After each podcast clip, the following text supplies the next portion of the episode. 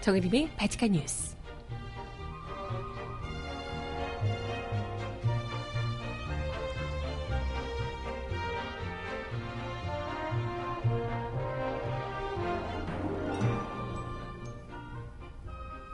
여러분 안녕하세요. 발칙한 뉴스 정일림입니다.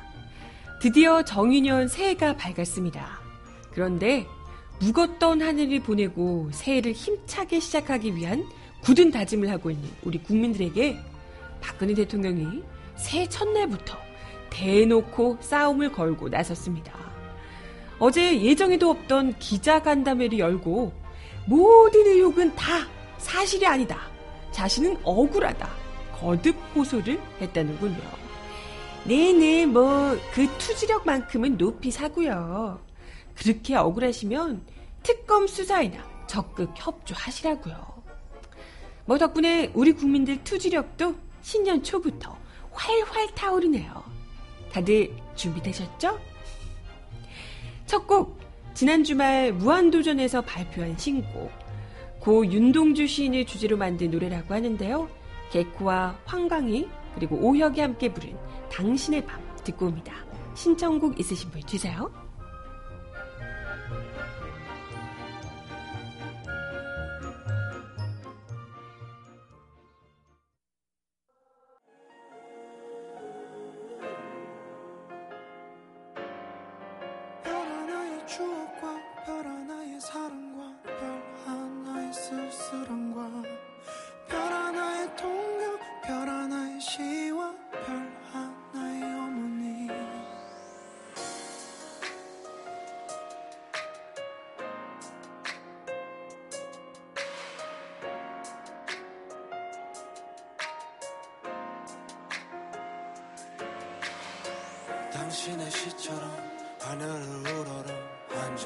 부끄러움이 없길 당신의 삶처럼 모든 죽어가는 것을 사랑할 수 있길 때론 사는 게 허무하고 무기력할 때 당신의 육첩방을 밝혔던 등불을 기억할게 난왜 느끼지 못하고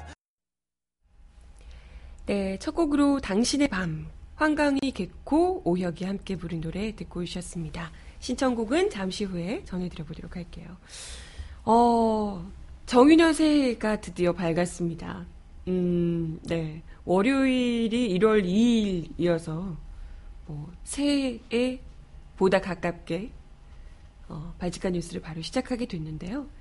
아직까지는 좀 낯설어요. 2017년, 오늘 아침에 이제, 이제 방송 준비를 하면서 어, 파일을 이렇게 저장을 하다가, 보통 16, 뭐, 1, 2, 몇, 이렇게, 이렇게 파일명을 적는데, 17 이렇게 적으니까 너무 어색하더라고요. 아마 17, 2017년이 익숙해질 때까지는 조금 걸리지 않을까 싶어요. 근데 빨리 또 2016년은 워낙 정말 다사다난이라는 말이 어울릴 정도로 워낙 또 힘들었던 한 해였기 때문에 빨리 보내고 빨리 새해를 맞이해야죠. 첫 해를 어떻게 다들 보내셨나 모르겠어요. 음, 저는 뭐, 멀리는 가지 못했고, 가족끼리 이제 동네 뒷산에 올라서 해를 보려고 했는데, 서울에는, 글쎄, 뭐, 다들 그러셨는지 모르겠는데, 저희 뒷산은 좀 낮아서 그런지, 안개가 너무 많이 껴서요. 일출을 보진 못했거든요. 왠지 좀, 그래도 좀, 좀 떠오르는 해 이렇게 좀 봐주고 이래야 뭔가 좀 희망찬 것 같고, 괜히 그런 거 있잖아요. 네, 그랬는데 좀 아쉬웠습니다.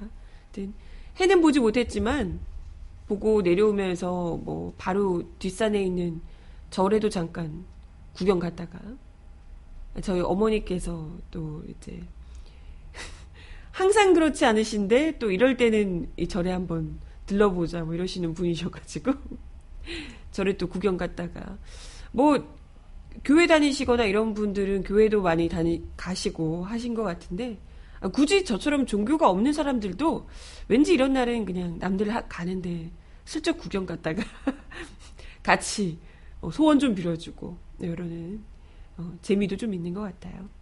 아무튼 신년에 다들 이렇게 뭐 가족끼리 시간을 보내고 하면서 뭔가 좀 이전에 묵은 때를 다 벗겨내고 새롭게 2017년은 희망과 뭔가 좀 좋은 일들만 가득하길 소원을 빌면서 이렇게들 시작하잖아요. 그래서 보통은 아 뭔가 좀 이렇게 부정한 이런 게 좀 끼어들면 신년 초부터 아 재수 없다고 많이들 그럽니다. 그런데 이런 국민들 참 간절한 염원에 죄를 뿌리듯이 박근혜 대통령이 아니 직무정지를 하고 계시면 그냥 조용히 칩거하면서 드라마나 보시고 이러셔야 되는 것 아닌가? 아니 초장부터 신년 초부터 국민들 재수 없으라고 의도적인 것 같죠. 재수 없으라고 일부러 그러는 것 같아. 신년 초부터 기자들을 불러다 모아서 그것도 원래 예정에도 없던 기자 간담회였는데요. 기자 간담회를 가졌습니다. 뭐 기자 간담회라고 하긴 하는데 뭐 사실 기자들에게 그것도 참 의도적인 듯합니다만은 기자들에게 노트북 속기, 뭐 녹음, 사진 촬영 전부 다 금지했다고 합니다. 오로지 수첩으로 다 쓰도록. 어우 기자들 팔이 빠졌겠어요. 뭐 녹음도 하지 못하라 그러고 아무래도 이제 박근혜 대통령이 숱하게 이 말 가지고 굉장히 논란이 많이 됐잖아요. 말을 워낙 잘 못하시기도 하고 이렇게 응 그 저 뭐 이러면서 이제 예, 뭐 워낙 그러다 보니까 네 아무래도 그런 것에 좀 이렇게 기자들 앞에서 이야기를 할 때마다 문제가 되니까 발언들마다 뭐 문제가 되니까 이걸 애써 피하고자 하면 하니까 싶은데 노트북 속기는 왜 못하게 하는 거예요? 노트북으로 또 녹음할까 싶어서 그런가? 하여튼 뭐 여러모로 아날로그 적이에요. 아날로그 정도가 아니라 여러모로 현 시대에 적응하지 못하는 이미 해는 2017년까지 넘어가는데 혼자서 그냥 뭐 노트북이고 자시고 아무것도 없었던 시대 수첩으로 다 일일이 적었어야 했던 시대에 그분 혼자 머물고 계신 것 아닌가 이런 생각이 들기도 하고요. 하여튼 뭐 그런 가운데서도 박근혜 대통령이 여전히 그 수첩으로 적는 이 수첩으로 기자들이 열심히 적은 말씀들 가운데서도 어, 여전히 어, 이렇게 어, 그렇게 저 그렇게 해가지고가 여실히 드러났다고 해요. 뭐 여기저기 기사들 보니까 전문 올라온 것들 두고 기자들이 이제 전문으로 적어서 말 그것도 아우 굉장히 잘 적었어요.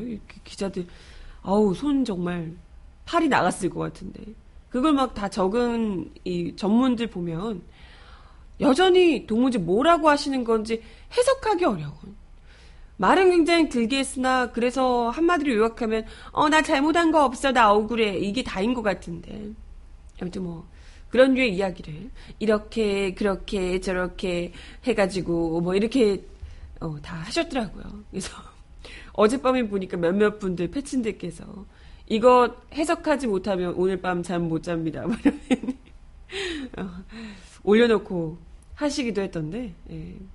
하여튼 뭐 여전한 분이다. 아, 이것만으로도 참 멘트도 여전하고 그 안에 담겨 있는 속뜻도 여전하고 아니 그렇게 지금 직무 정지를 시켜놓고 국민들이 지금 좀 이제 안 봤으면 좋겠다는 거잖아요. 탄핵 심판 특검 수사에 적극적으로 협조하고 본인의 항변은 기자들 불러 모아서 지금 그렇게 하실 수 있는 상황이 아니다. 이미 지금 대통령으로서 스톱을 외친 거잖아요, 국민들이. 아무것도 하지 말라고. 대통령으로서 뭔가 어떤 행보도 보이지 말라라는 건데 자기들이 자기가 지금 대통령 아직도 대통령 한다고 기자들 불러 모으고 이러는 건 좀 아니지 않나. 근데 부른다고 또 쪼르르 가는 기자들도 참 그렇고요. 예. 아무튼 답답했습니다. 어차피 나오는 말은 뻔할 거라고 생각을 했지만 역시나 였고요. 뭐 사실 멘트가 새로운 게 없습니다. 탄핵 심판과 특검 수사와 관련해서 모든 것이 다 사실이 아니다. 라는 거였고요. 뭐 명목상으로는 신년 인사회였다고 하는데 신년 인사는커녕 네, 그냥 뭐 자기는 조금도 잘못한 게 없고 뇌물죄, 세월호 7시간 등등 해서 자기는 전혀 상관없는데 특검에서 완전히 자신 자기의 해명은 귓등으로 흘리고 완전히 나를 엮었다. 삼성 뭐 이런 뇌, 뇌물 합병 뭐 관련해서 자기는 조금도 지시한 바가 없고 기업들은 자발적으로 돈을 다 낸 것일 뿐이고 자기는 조금도 관여한 바가 없다. 라고 하면서 뇌물죄를 자기를 완전히 엮어서 정말 억울하다 자기는 이렇게 이제 특검을 비난하고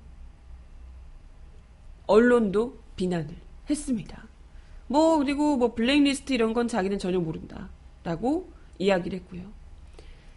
또 뭐였죠? 세월호 7시간, 세월호 7시간과 관련해서도 자기는 모든 것을 대통령으로서 할 일을 다 했다. 자기는. 아, 정말 아, 이, 이것도 이제 항변도 어 자기가 저번에도 이야기를 했는데 이렇게 저렇게 해서 어 법원에서 다 아닌 것으로 판명이 났는데 어 아닌 것으로 판명이 언제 났지? 어쨌든 뭐 자기는 정말 할 일을 다 했고 관저에서 대통령으로서 일을 다 챙기고 있었고 정상적으로 참사가 터졌다는 것을 보고받으면서 계속 체크하고 있었다. 뭐 특공대도 보내고 모든 것을 다 동원해 가지고 한 사람도 빠짐없이 구조하라 라고 했다고 주장을 했는데요. 어 그런 증거가 전혀 없으신데. 아니 다 떠나서 그런 지시를 내렸다는 것 자체가 아예 없고. 심지어 주변 그 최측근들조차도 대통령이 그때 청와대 안에 있었다라는 것은 얘기를 하고 있지만 정확히 청와대 어디에 있었는지를 아무도 모르는 최측근들조차도 몰라서. 아니 뭐 비서실장 이런 사람들도 제가 대통령의 모든 것을 다 알 수는 없습니다. 뭐 이런 류의 이야기를 하며 모른다고 하는 거잖아요.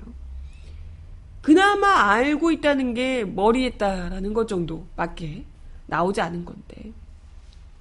아무튼 뭐 이런 상황에서 본인은 대통령으로서 충분히 할 일을 다 했다라고 주장을 하시면 글쎄 이 사람이 생각하는 대통령으로서 할 일은 대체 무엇인가? 머리 예쁘게 하셔가지고 올림머리 하셔가지고 사람들 앞에 나서서 어 이렇게 앵글 좀 잡아주는 거? 얼굴 이렇게 보톡스 빵빵 이런 얼굴로 올림머리 하셔가지고 슬픈 표정으로 쳐다보는 것 이런 게 대통령으로서 할 일이라고 생각을 하시는 건지. 아니 다 떠나서. 다 떠나서. 정말 구체적으로 뭐 다른 머리를 하면서라도 보고를 제대로 착실하게 받았다면 어떻게 전 국민이 다 알고 있는 상황에서 전 국민이 다 지금 애들이 배에서 갇혀서 나오지 못하고 있다라는 것을 전 국민이 다 알고 있는 상황에서 오로지 이 대한민국에서 대통령만 혼자 몰라서 구명조끼를 입고 있는데 왜 구하지 못하나요? 라는 발언을 어떻게 할 수 있냐는 거예요. 지시를 떠나서 뭐 이걸 다 알고 있었다면 아니 아예 뭐 지시를 안 했다 쳐 아니 보고라도 제대로 받았으면 어떻게 이걸 모를 수 있습니까? 상식적으로 아니 TV를 보는 사람들도 다 알고 있는데 또 언론 보도 탓을 해요. 언론이 보도 보고도를 제대로 못 해가지고 뭐 이렇게 얘기를 합니다. 아니 언론 보도만 제대로 봤어도요. 그래 초기에 그래 언론이 오보를 했다 쳐. 그 오보도 사실상 정부에서 잘못해서 이야기를 한 것 때문에 그렇게 됐는데. 아무튼 그걸 받았어서 검증 제대로 안 하고 일방적으로 보도한 언론들 때문에 몰랐다 쳐. 하지만 대통령이 처음 나왔던 그 5시 정도에는요. 이미 국민들도 다 그 오보가 바로 잡힌 상태를 다 알고 있었고 지금 아이들이 여전히 빠져 있고 수백 명이 지금 목숨을 위, 잃을 위기에 처해 있다라는 걸 모든 국민이 다 알고 있던 상황이었다는 거예요. 그런데 이게 언론 탓을 할 일인가? 그걸 몰랐다는 건 이건 그 시간까지 전혀 보고를 받지 못했다는 것을 스스로 입증하는 대목입니다. 이건 뭐 빼도 박도 못하는 증거죠. 아니면 그 시간 동안 보고를 다 받았는데 그걸 깜빡 잊었단 말인가? 보고를 다 받은 그 중요한 상황을 상황 인식도 제대로 못하고 있었다는 얘기잖아요. 이건 뭐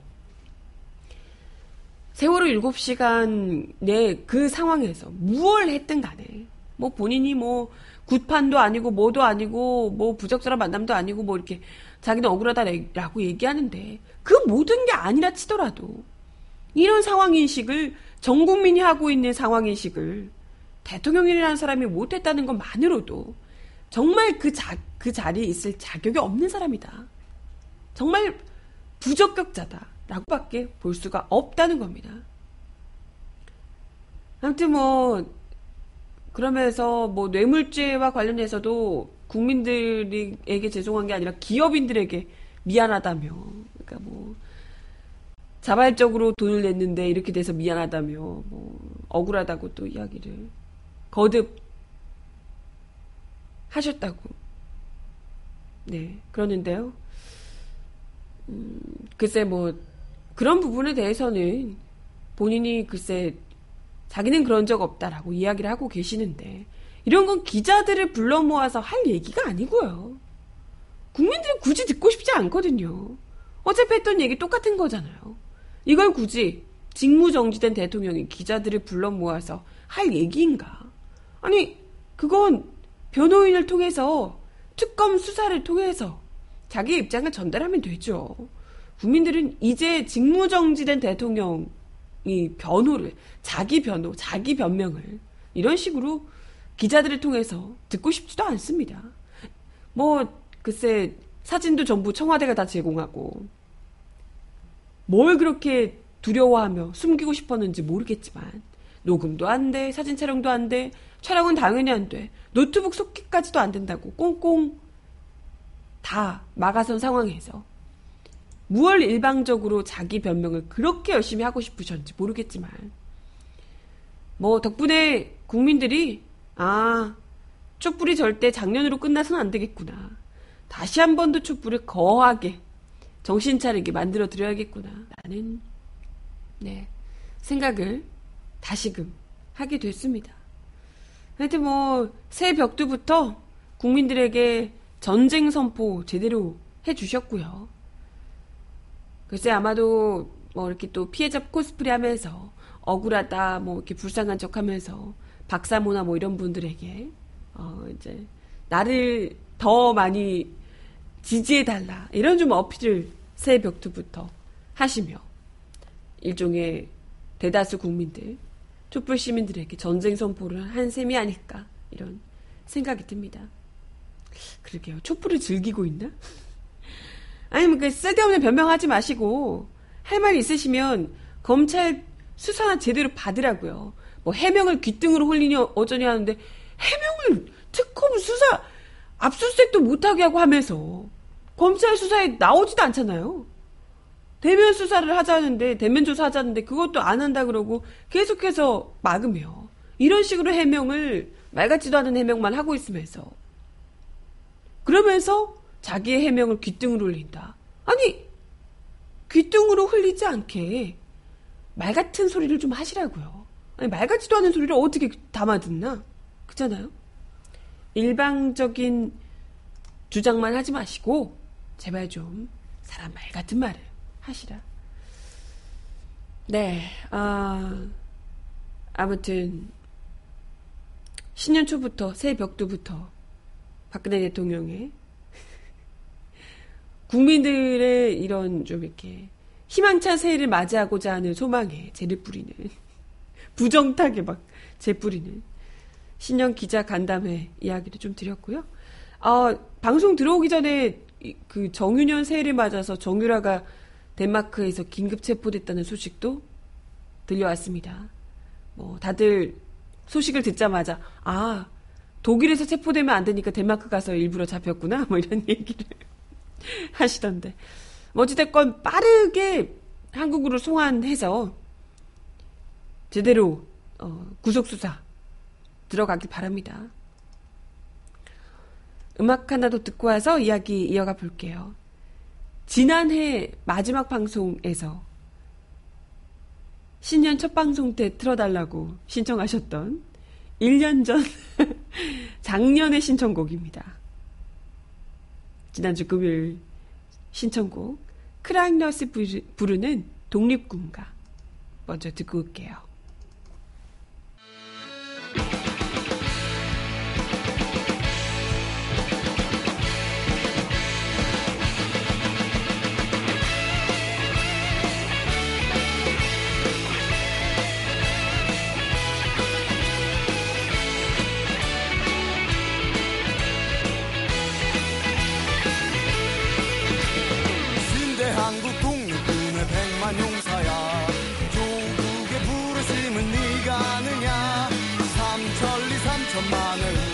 족보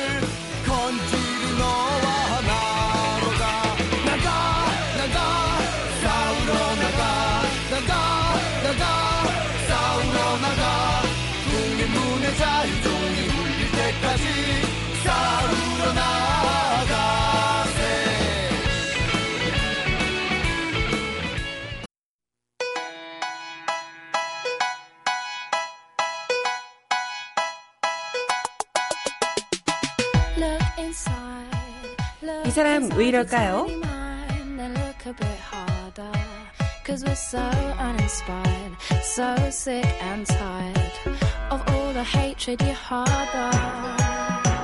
So you say it's not 박근혜 대통령이 2014년 정윤회 문건 유출 사건이 터지자 정우성 전 청와대 부속비서관에게 최순실로부터 자문 구하는 것을 그만두라 라고 지시한 것으로 어제 확인됐습니다.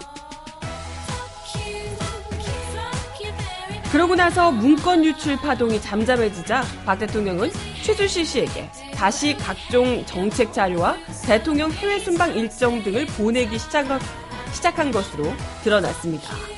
검찰과 특별검사팀은 정 전 비서관으로부터 2014년 최 씨의 남편 정윤혜 씨가 국정에 관여했다는 내용이 담긴 청와대 문건이 세계일보에 보도되자 박 대통령이 최 씨와 통화를 줄이고 연설문 등을 전달하는 것을 중단하라고 지시했다는 진술을 확보했습니다. 캬, 이걸 이제 신경 쓰고 걸릴까봐 걱정하고 있었다는 것. 이게 모두 박근혜 대통령의 지시였다는 것이 여실히 드러나는 셈이죠. 정전 비서관은 세계일보 보도 직전까지만 해도 최 씨와 평균 하루 한 통 이상 통화했던 것으로 전해지고 있습니다. 당시 박 대통령은 2014년 12월 찌라시에나 나오는 그런 얘기들에 이 나라가 흔들리는 것은 부끄러운 일이라고 문건 내용을 부인했었는데요. 어머. 그러면서 뒤편에서는 정전 비서관을 통해 내부 단속에 들어갔던 겁니다. 이렇게 앞과 뒤가 다르신 분입니다. 특검은 이런 정황을 근거로 박 대통령이 최씨 국정 개입이 법적으로 문제될 수 있음을 스스로도 충분히 인식하고 있었던 것으로 보고 수사를 벌이고 있습니다. 특검은 박 대통령이 지난 10월 대국민 담화를 통해 취임 후 일정 기간 일부 자료에 대해 의견을 들은 적이 있다. 자료를 좀 더 꼼꼼하게 챙겨보고자 하는 순수한 마음이다라고 해명했지만 이런 주장에 신빙성이 없는 것으로 판단하고 있다고요. 앞서 검찰은 박 대통령이 정 전 비서관과 함께 공무상 비밀 누설 혐의의 공범이라고 밝힌 바 있습니다. 또 정 전 비서관은 검찰 조사에서 정윤혜 씨가 아닌 최순실 씨가 비선 실세라고 진술한 것으로 드러났다고 하네요. 어, 역시 당시 정씨 국정농단 의혹 문건을 작성한 박관천 정, 경정은 2014년 경찰 조사에서 검찰 조사에서 우리나라 권력 서열 1위가 최순실, 2위가 정윤회, 대통령이 3위다 라고 진술했지만 검찰은 문건 내용이 허위라고 결론 내린 바 있습니다.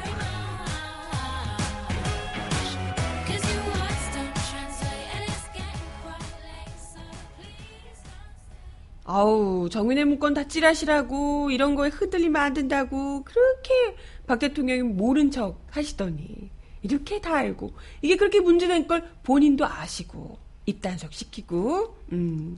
그래 놓고 잠잠해지니까 바로 또 넘기고 자리 넘기고 그러셨다고. 본인도 잘못인 거 알긴 아셨구나. 아 나 모르는 줄 알았네. 너무 퓨어하셔가지고. 음악 하나 더 듣고 올게요. 김건모의 노래 테마게임 신청하셨습니다.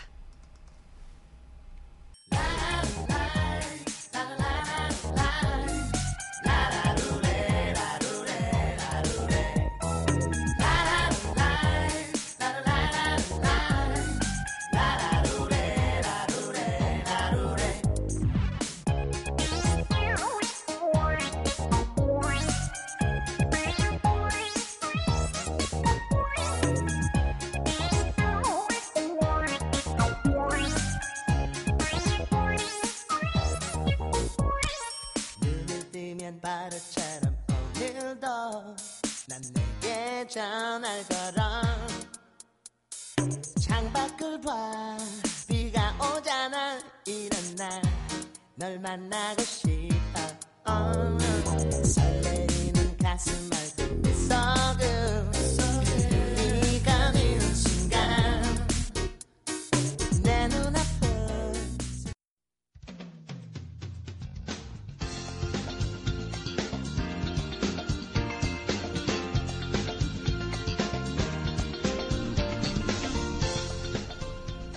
정은아의 바칙한 브리핑.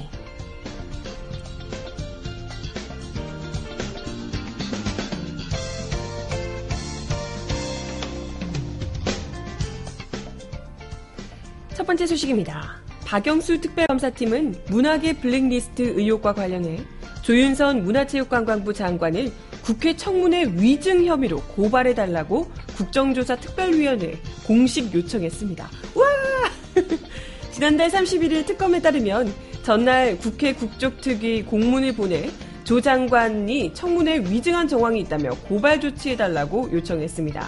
조 장관은 그동안 국조특위 청문회 증인으로 출석해 블랙리스트를 본 적이 없다며 자신은 관련 사안에 관여하지 않았다는 입장을 고수한 바 있습니다. 그러나 특검은 조 장관이 청와대 정무수석 비서관으로 재직하던 시절 블랙리스트 작성에 관여했다는 진술과 증거 등을 확보한 것으로 알려졌습니다.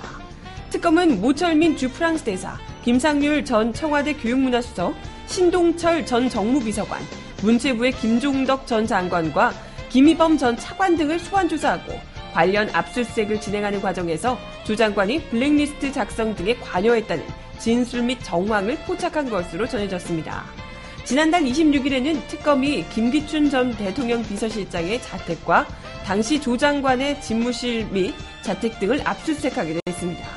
특검은 조만간 조 장관의 손에 블랙리스트 관여 여부, 작성 경위 등을 조사할 방침인 것으로 알려졌습니다.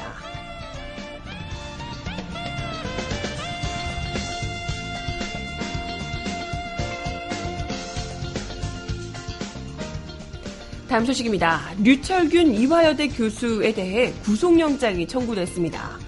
박근혜 최순실 게이트를 수사 중인 특검이 류 교수에 대해 업무방해 등의 혐의로 구속영장을 청구한 건데요.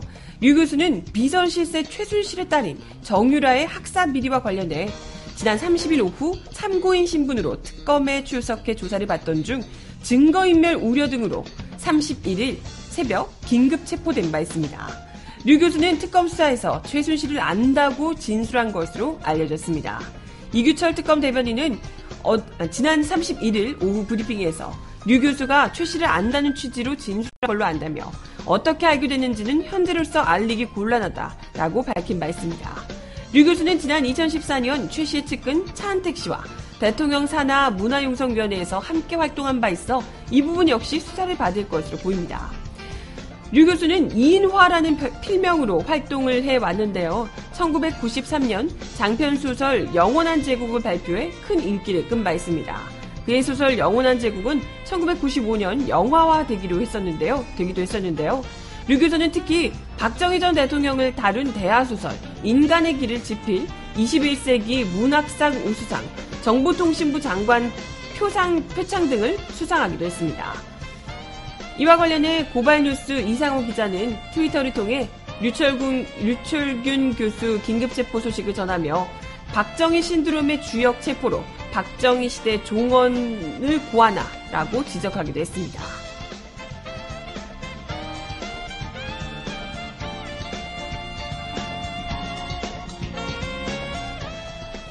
마지막 소식입니다.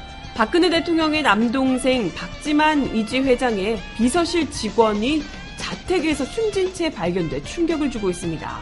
어제 서울 수서경찰서는 박 회장의 비서실 직원 45살, 45살 주모 씨가 지난달 30일 오후 1시께 서울 강남구 자택에서 숨진 채 발견됐다고 밝혔습니다. 경찰에 따르면 주 씨 부인과 아들이 대전 친정집을 방문하고 돌아온 이날 거실 바닥에 쓰러져 있는 주 씨를 발견하고 경찰에 신고했습니다. 경찰은 외부인의 침입 흔적이나 외상 등 타사를 의심할 범죄 혐의점이 발견되지 않아 지병에 의해 숨졌을 가능성이 높은 것으로 보고 있습니다. 사고 당일 주 씨는 저녁을 먹기로 한 지인에게 몸이 좋지 않다며 귀가했던 것으로 전해졌습니다. 경찰은 부검을 통해 정확한 사, 인을 밝힐 예정입니다. 이와 관련해 우상호 더불어민주당 원내대표는 도대체 이게 몇 번째 죽음이냐라며 의혹을 제기하기도 했습니다. 대체 왜 죽었는지 원인도 알 수 없고 초동 수사에 실패해 진실을 밝히지 못한 죽음이 너무나도 많다라고 강조하기도 했습니다.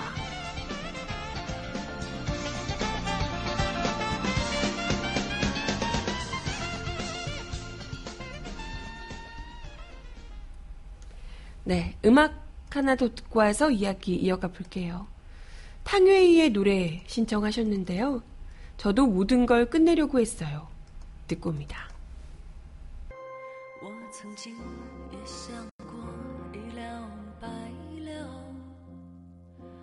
听到还有哀鸣的时候，浮沉在浪花之间，无边无际的漂流，请把我不堪的时光带走。我曾经也想过一了百了，在看到鲜花盛开的时候，裹着斑。在树荫底下睡着，能否化作尘埃，就此不问缘由？就单车渐渐伸手，漆黑灯塔被废弃的港口，一个人站在清冷的街头，想出发却不知往哪走。昨天的影子依旧在今天残留，现在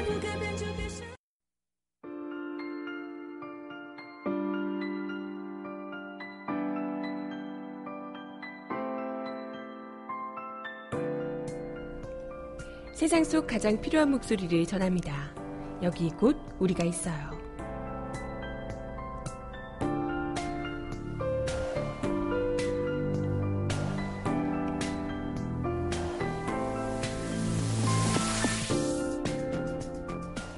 지난해 마지막 날 열렸던 각 방송사 연말 연기대상 시상식에서 주요 수상 배우들이 의미 있는 소감을 남겨 화제가 되고 있습니다. 나눠먹기식 수상, 남발되는 정체불명의 상 등 매년 반복되는 시상식의 적폐는 여전히 눈살을 찌푸리게 했지만 수상자들이 시청자를 향해 던진 메시지는 소박한 감동과 울림을 전해줬는데요. SBS 연기대상에서 대상을 수상한 낭만다터 김사부의 한석규 씨는 최근 문학의 파문을 일으킨 블랙리스트 문제를 애둘러 비판했습니다. 그는 수상자로 호명된 뒤 무대에 올라 오늘 시상식에는 검은 옷을 입고 오신 분이 많다라고 운을 뗐습니다. 그는요, 연기자는 엉뚱하고 다른 생각을 하는 사람들인 것 같다라며 2011년에도 뿌리 깊은 나무 세종대왕 역할로 대상을 받았는데 세종대왕도 엉뚱하고 다른 생각을 했기 때문에 우리가 그렇게 소중한 한글을 쓰고 있지 않나 생각한다라고 얘기합니다. 그는 또 다른다는, 다르다는 것을 불편함으로 받아들이면 우리의 배려심으로 포용하고 어울릴 수 있지만 그것을 위험하다고 받아들이면 서로 어우러지는 좋은 사회, 국가가 될 수 없다고 생각한다. 라고 덧붙였습니다. 이날 한석규뿐 아니라 낭낭, 낭만닥터 김사부에 출연하는 유연석, 서현진 등 다른 배우들 역시도 검은색 의상을 차려입고 시상식에 참석했다는군요. 같은 날 열린 KBS 연기대상 시상식에서도 월기수 양복정 신사들로 라미랑과 함께 베스트 커플상을 받은 차인표 씨는 50년을 살면서 깨달은 세 가지 진리는 어둠은 빛을 이길 수 없다. 거짓은 절대 참을 이길 수 없다. 그리고 남편은 결코 부인을 이길 수 없다. 라고 말해 공감과 함께 큰 웃음을 전해줬습니다. 그리고 또 대상을 받은 태양의 후예 송중기 역시도 2017년도에는 정말 참이 거짓을 이기는 대한민국이 됐으면 좋겠다라고 밝히기도 했다는군요. 어, 이거 어떡하지? 박근혜 대통령 집에서 분명히 지켜보고 계셨을 텐데 관저에서 실시간으로 지켜보고 계셨을 텐데 그 좋아하는 송중기 씨에게 이런 이야기를 들었으니 얼마나 상처가 크셨을까 생각이 드네요. 네. 아무튼 부디 2017년에는 정말 이분들의 이야기들처럼 참이 거짓을 이기는 어둠을 빛이 이기는 그런 정윤현이 되길 바랍니다. 네. 마지막 곡은 사실 지난해 마지막 방송 때도 제가 이 노래를 엔딩곡으로 전해드렸던 바 있는데 정윤현 첫 방송에서도 마지막 곡을 이 노래로 전해드리겠습니다. 왠지 시상 소감 이야기를 들으니까 수상 소감 얘기를 들으니까 이 노래를 듣지 않을 수가 없더라고요. 윤민석 씨의 진실은 침몰하지 않는다. 마지막 곡으로 또 전해드리며 희망찬 새해 맞이하시라고 들려드리며 인사드리겠습니다.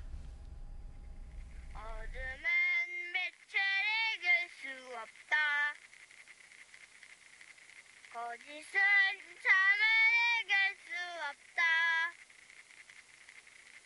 진실은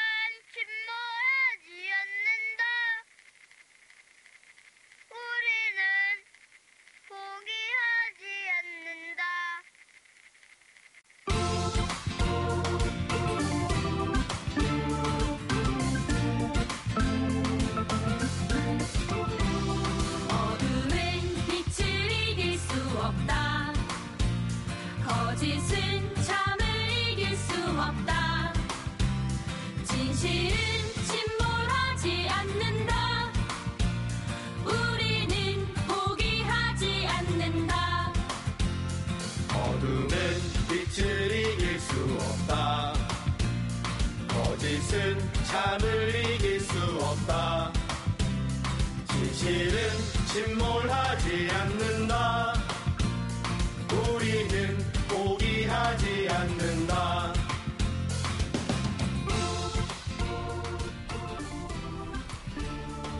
오늘도 발칙한 뉴스 함께 해주셔서 감사합니다. 정윤현 새해는 절대 진실이 침몰하지 않는 그런 새해가 되길 간절히 소망합니다. 우리 같이 절대 포기하지 말자고요. 네, 바치칸 뉴스는 내일 10시에 다시 오겠습니다. 여러분 새해 복 많이 받으시고요. 내일 만나요. 안녕.